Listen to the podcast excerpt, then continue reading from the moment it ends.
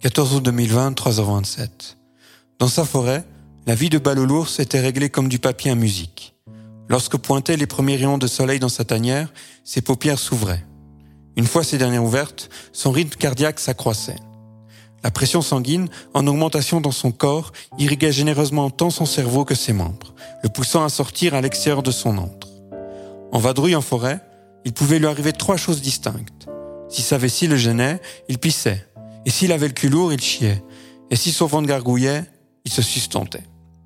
Il lui arrivait aussi de se reproduire pour faire un bébé ours.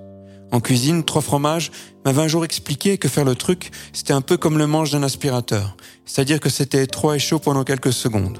Ensuite, tout collait. Et quand tu te remettais debout, c'était un peu comme quand tu étais en pause en train de pisser et que sonnait la fin de la pause et que tu voulais te grouiller de te retourner en cuisine pour ne pas te faire engueuler, mais que tu avais oublié que tu étais en train de pisser. Il était lourd, trois fromages, avec ces trucs dégueulasses. Alors je me bouchais les oreilles.